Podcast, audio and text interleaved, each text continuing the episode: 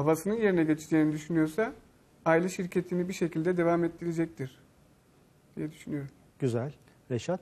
Hocam sadece aile şirketleri olumlu katkı sağlamıyor. Yani çok çabuk bölünmeler sebebiyle yıkılmalar da mevcut.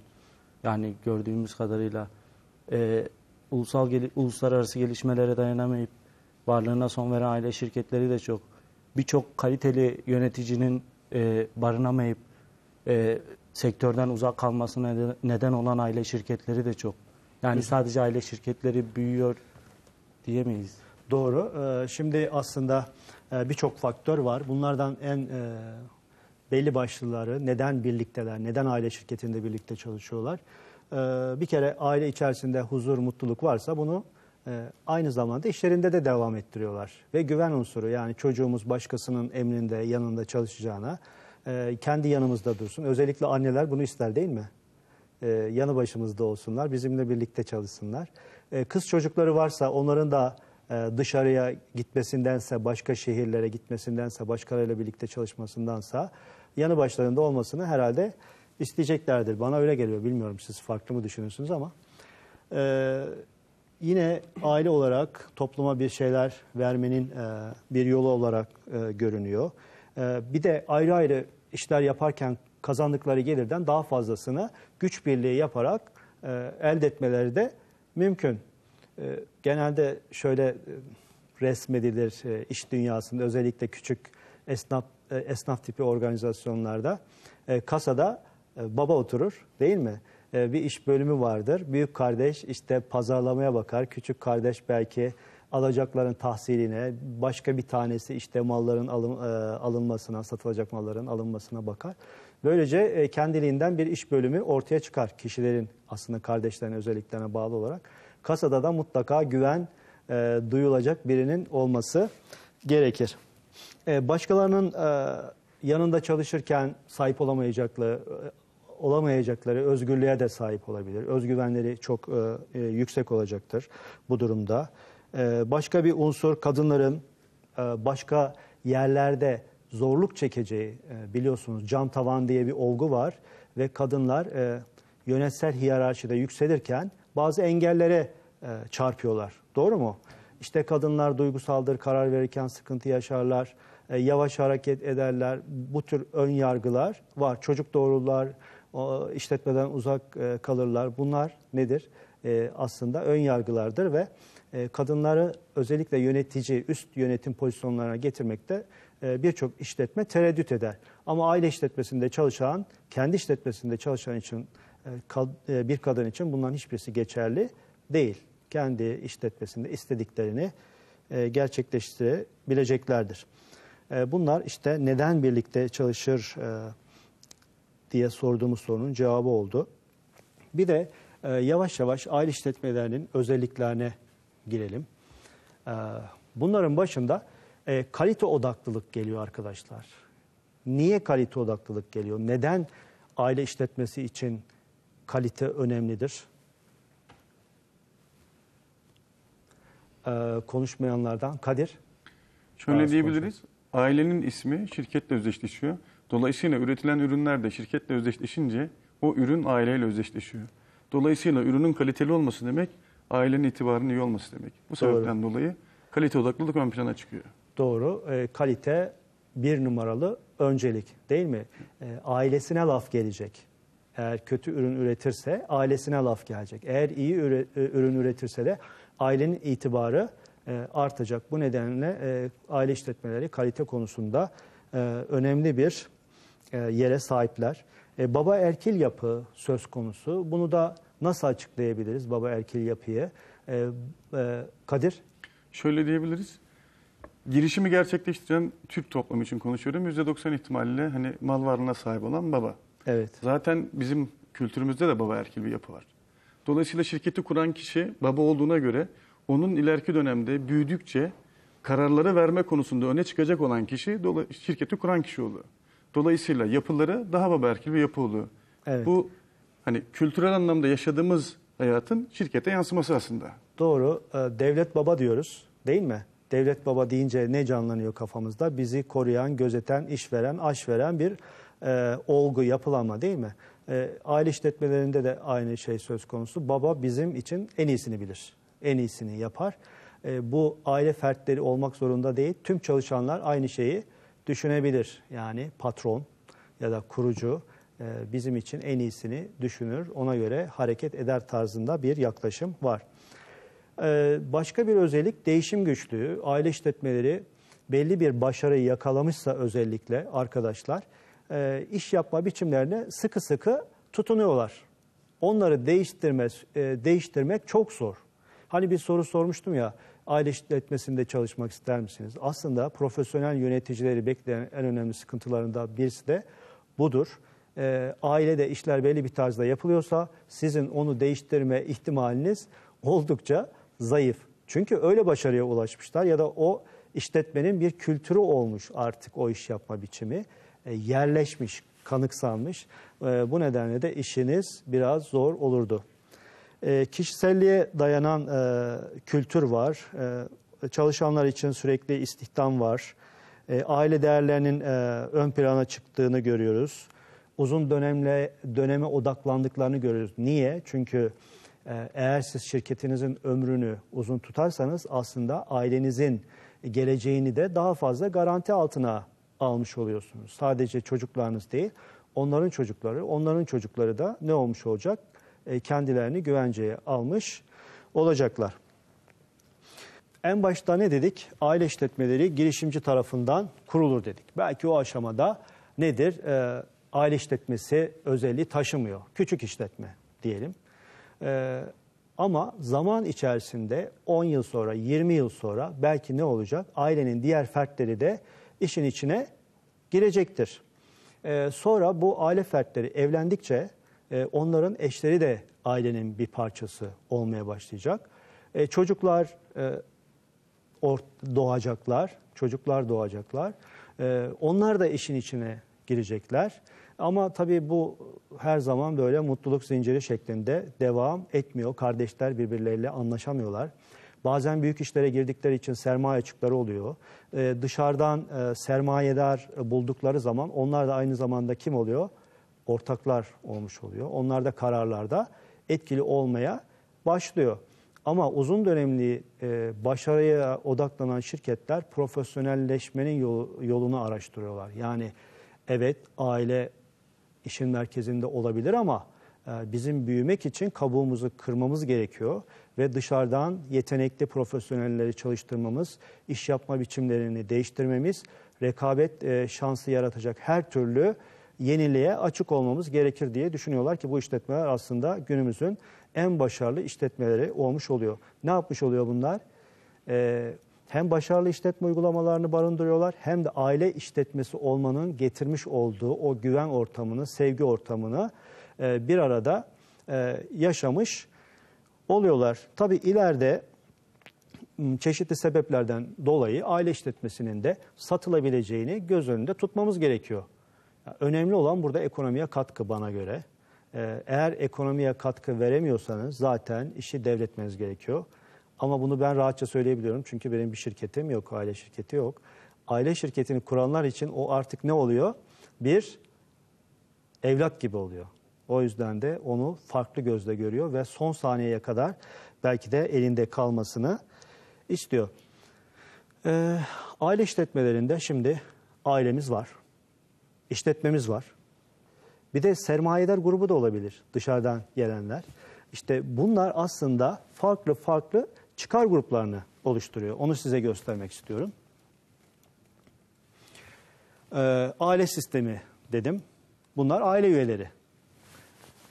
İşletme sistemi dedik. Bu da bir organizasyon. Yani e, tüketicilerin gereksinimlerini karşılamak üzere e, mal ve hizmet e, üreten bir organizasyon e, söz konusu. E, bu da var. Bir de sahiplik sistemi var ki e, bu bunlar birbirinden ayrılabilir. Bunlar birbirinden ayrılabilir. Ben sermayedarım. E, bir aile şirketi var. Bana e, dediler ki gel bizim şirketimize yüzde yirmi e, payla ortak ol. Olabilir değil mi? Olabilir. Ben aileden değilim ama kararları önemli ölçüde etkiliyorum. Şimdi burada çıkar çatışmaları e, söz konusu olabilir. Aile yalnız değil. Diğer taraftan işletmeciliğin getirdiği bazı kurallara uymak zorunda işletmecilik sistemi var.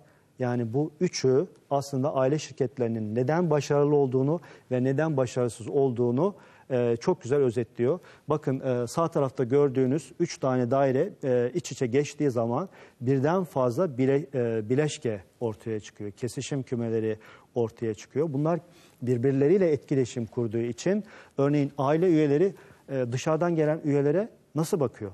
Dışarıdan gelen üyeler işletme sistemine ne kadar uyum sağladı? Ailedeki farklı bireyler işletme sistemi içerisinde nasıl roller alıyor? Hangi başarılı operasyonlara imza atıyor ya da sorunlara sebep oluyor?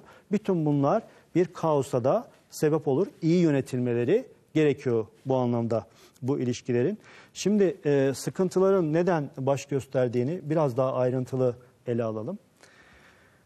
Grafikte gördüğünüz gibi arkadaşlar aile sistemi ile işletme sistemi aslında amaçları birbirinden farklı olan sistemler. Amaçları birbirinden farklı ve çelişiyor. Bazı yerlerde çelişiyor. İşte sorunların en önemli kaynaklarından birisi de bu. Aile çocuk yetiştirme üzerine odaklanmış ama işletmede biz kar elde etmek e, istiyoruz.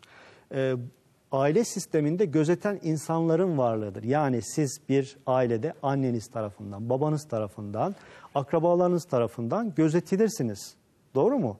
Ama işletmede bu gözetme ön planda değildir. Önemli olan orada kar elde etmek, üretim yapmaktır. Doğru mu? Bu da farklı. Yani siz e, aile işletmesine bunları geçirdiğiniz zaman şurada gördüğünüz aile sistemindeki unsurları diğer tarafa geçirmeye başladığınız zaman çok büyük sıkıntılar çıkıyor. Koşulsuz kabullenme. Evlat ayırt edilmez değil mi? E, terbiyeli ya da değil, başarılı ya da değil e, bunun gibi unsurlar hiç düşünülmez. O evlat ailenin bir ferdidir sonsuza kadar. Ama biz bunu işletmelerde yapamıyoruz. Başarısız olan gider. Doğru mu? Yoksa işletme e, kötü etkilenecektir. Geniş bir otorite var. E, örneğin baba figürü, baba figürü her şeyin hakimi. Ama işletmelerde biz ne yapıyoruz bu otoriteyi? Dağıtıyoruz. Dağıtıyoruz. E, duygusal bağlar var aile sisteminde ama işletmede duygusal bağlar daha zayıftır. Orada sizden aslında başarıya dayalı işler beklenir. E, gerçekçidir, rasyoneldir oradaki ilişkiler. E, aile sisteminde sonsuza dek sürecek kan bağı var ama işletme sisteminde siz bugün bu işletmedesiniz, yarın memnun kalmadınız, başka işletmeye geçebilirsiniz değil mi? E, kısacası aile sistemi ve işletme sisteminin e, bu önemli konular çerçevesinde farklılık göstermesi ne yapıyor? İşte aile işletmelerini kritik bir alana sokuyor. Eğer siz aile fertleri olarak bunların bilincindeyseniz önlemini alıyorsunuz. Değilseniz sorunlar ortaya çıkıyor. Birazdan geleceğiz sorunların kaynaklarını düşünürken arkadaşlar şunu e, lütfen e, unutmayalım. Şimdi e, roller var. E, bir baba rolü var. Ondan sonra bir patron rolü var, çocuk rolü var ama diğer taraftan da yönetici rolü var.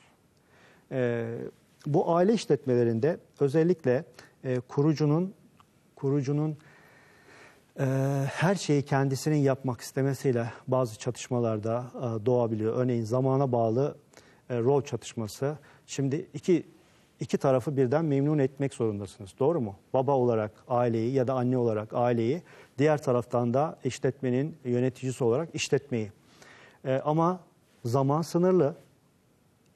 Bir gün 24 saat, uyku için 5-6 saat ayırsalar bile geri kalan kısma nereye ayıracaklar? Eğer işletme giriş aşamasından yukarı doğru başarılı bir şekilde gidiyorsa zamanın büyük bir kısmını işletmeye ayırmak zorunda. Bu da evde bazı sorunların çıkmasına sebep olabilir. Sağlığı bozulur insanın, sağlığının bozulması yine e, yönetim pozisyonlarında aksamalara sebep olacak, işlerin yürütülmesinde e, sıkıntılara sebep olacak. Bir de davranışa bağlı e, rol e, çatışması var ki bu da şu, hani yöneticinin iki tane şapkası olması lazım. Eve geldiğinde baba figürü, anne figürü ya da evlat figürü e, ama işe gittiğinde de e, patron figürü, yönetici figürü. Bu şapkaları bir, e, birini çıkarıp diğerini giymeyi başaramıyorsa yine e, büyük bir sıkıntıyla e, karşılaşacaktır. Genel olarak e, arkadaşlar aile şirketlerinin üstünlüklerini ve sakıncalarını söyledik. Ama hızlıca bir üzerinden geçersek bir kere e, avantajlı e, yönleri arasında uzun dönem odaklanma var. Çoğu işletme kısa dönemli odaklandığı için kısa kısa dönemde kar edeyim derken müşterilerini kaybeder örneğin. Pazar payını kaybeder. Aile işletmelerinde bu en, en az durumda. E, ve çok fazla sermayeye e, dışarıdan gelen sermayeye çok sıcak bakılmaz. Küçük olsun, bizim olsun e, kaygısı vardır. Bu nedenle e, sermaye piyasalarına bilgi verme konusunda falan daha rahattırlar. İstedikleri alanda istediklerini yapabilirler. E, gurur kaynağı olarak e, bir aile kültürünün varlığı vardır. Zor dönemlerde esneklik vardır. Siz profesyonel bir yöneticiden bazı şeyler isteyebilirsiniz ama evladınızdan her şeyi isteyebilirsiniz değil mi? E, 24 saat gerekirse orada çalışacaktır ama bunu bir profesyonel yöneticiden isteyemezsiniz. Finansal e, sınırlı bürokrasi var, e, finansal çıkarlar var, kapsamlı iş bilgisi var. Bir arkadaşımız söylemişti daha en baştan çırak olarak giriyor işletmeye ve üstün bir iş bilgisine sahip oluyor. Fatih sen mi söylemiştin? Sen söylemiştin galiba. Ee, diğer taraftan sermayedarlara çok sıcak bakmadıkları için ne yazık ki e, genellikle küçük ölçekli işletmeler olarak kalıyorlar. Örgüt yapısı karmaşık özellikle dışarıdan gelenler için bir yöneticinin e, rolü diğeriyle kesişebilir. Abi e, rolünü küçük kardeşe, küçük kardeş kız kardeşe verebilir. Biri yokken diğeri o rolleri oynayabilir ama bu diğer e, insanlar için sıkıntı yaratabilir. Akrabaları kayırma vardır. E, yabancıyı işe alacağımıza kendi akrabamızı alalım. Ama bu da onun yetersizliği durumunda ne olacaktır? İşletmenin aleyhine olacaktır. Sorumlu çocuk sendromu dediğimiz şey aslında e, parayla büyüyen, şımarık yetiştirilmiş çocukların işletmede her istediğini yapabileceği ka, e, şeyiyle, kanısıyla işleri aslında bozması e, anlamına geliyor. Şiddetli çatışmalar olabilir. E, aynı işletmede çalışıyorsanız eğer ve kardeşinizle çalışmak zorundaysanız ama birbirinizi çok e, sevmiyorsanız e, bazı çatışmaları engellemek mümkün olmayacaktır. Baba erkil yapıların varlığından bahsettik. Özellikle değişime, e, profesyonelleşmeye karşı önemli bir engel. Bir de e, aile işletmelerinde aile bireyleri kasadan ya da muhasebeden e, rahatça para çekebileceklerini düşünürler. Nasıl olsa benim işletmem şeklinde düşünürler. Bu da işletmeye önemli zararlar e, verir. Peki biz bu sıkıntıları nasıl aşacağız? Çok fazla zamanımız kalmadı ama e, bunları nasıl aşacağımızı da şöyle söyleyebiliriz. Bir kere işletmelerin devamlılığını planlayacağız. Yönetime kim ne zaman gelecek bunun kararını vereceğiz. Hangi kardeş hangi işi yapacak, ne zaman işe başlayacak, ne zaman bitirecek bunun kararını vereceğiz. E, aile toplantıları yapacağız e, ve onlarla sadece aile olarak değil işletmeciler olarak bakmayı, aile konseyini oluşturmayı e, başarmamız gerekiyor. Aile ve işletme amaçlarının size gösterdiğim o iki sütundaki ayrımın çok net bir, şekilde yapılması e, gerekiyor. E, örgütün büyüme stratejisine bağlı olarak yeniden yapılandırılması gerekiyor. Belki iş bölümleri yeniden e, tanımlanacak e, değil mi? Belki de kardeşlerden bazıları işten ayrılmak zorunda kalacak. Akrabayı işe alma konusunda daha radikal olunacak. E, profesyonel yönetime geçişte de önemli aşamalar kaydedilmesi gerekiyor. Süleyman Bey e, size 10 saniye. Aile anayasaları diye bir konsept gelişmiş. Ülkemizde de kullanılmaya başlanmış galiba. Ben e, sanırım bu konuda Var. sizin işaret ettiğiniz yöne işaret ediyordu da onu söyleyecektim. Tamam, çok teşekkür ediyorum. Başka bir derste de aslında aile konseyini e, çalışmamız, anlatmamız, konuşmamız mümkün olabilir. E, katılımınız için sizlere çok teşekkür ediyorum. Başka bir derste görüşmek üzere, hoşçakalın.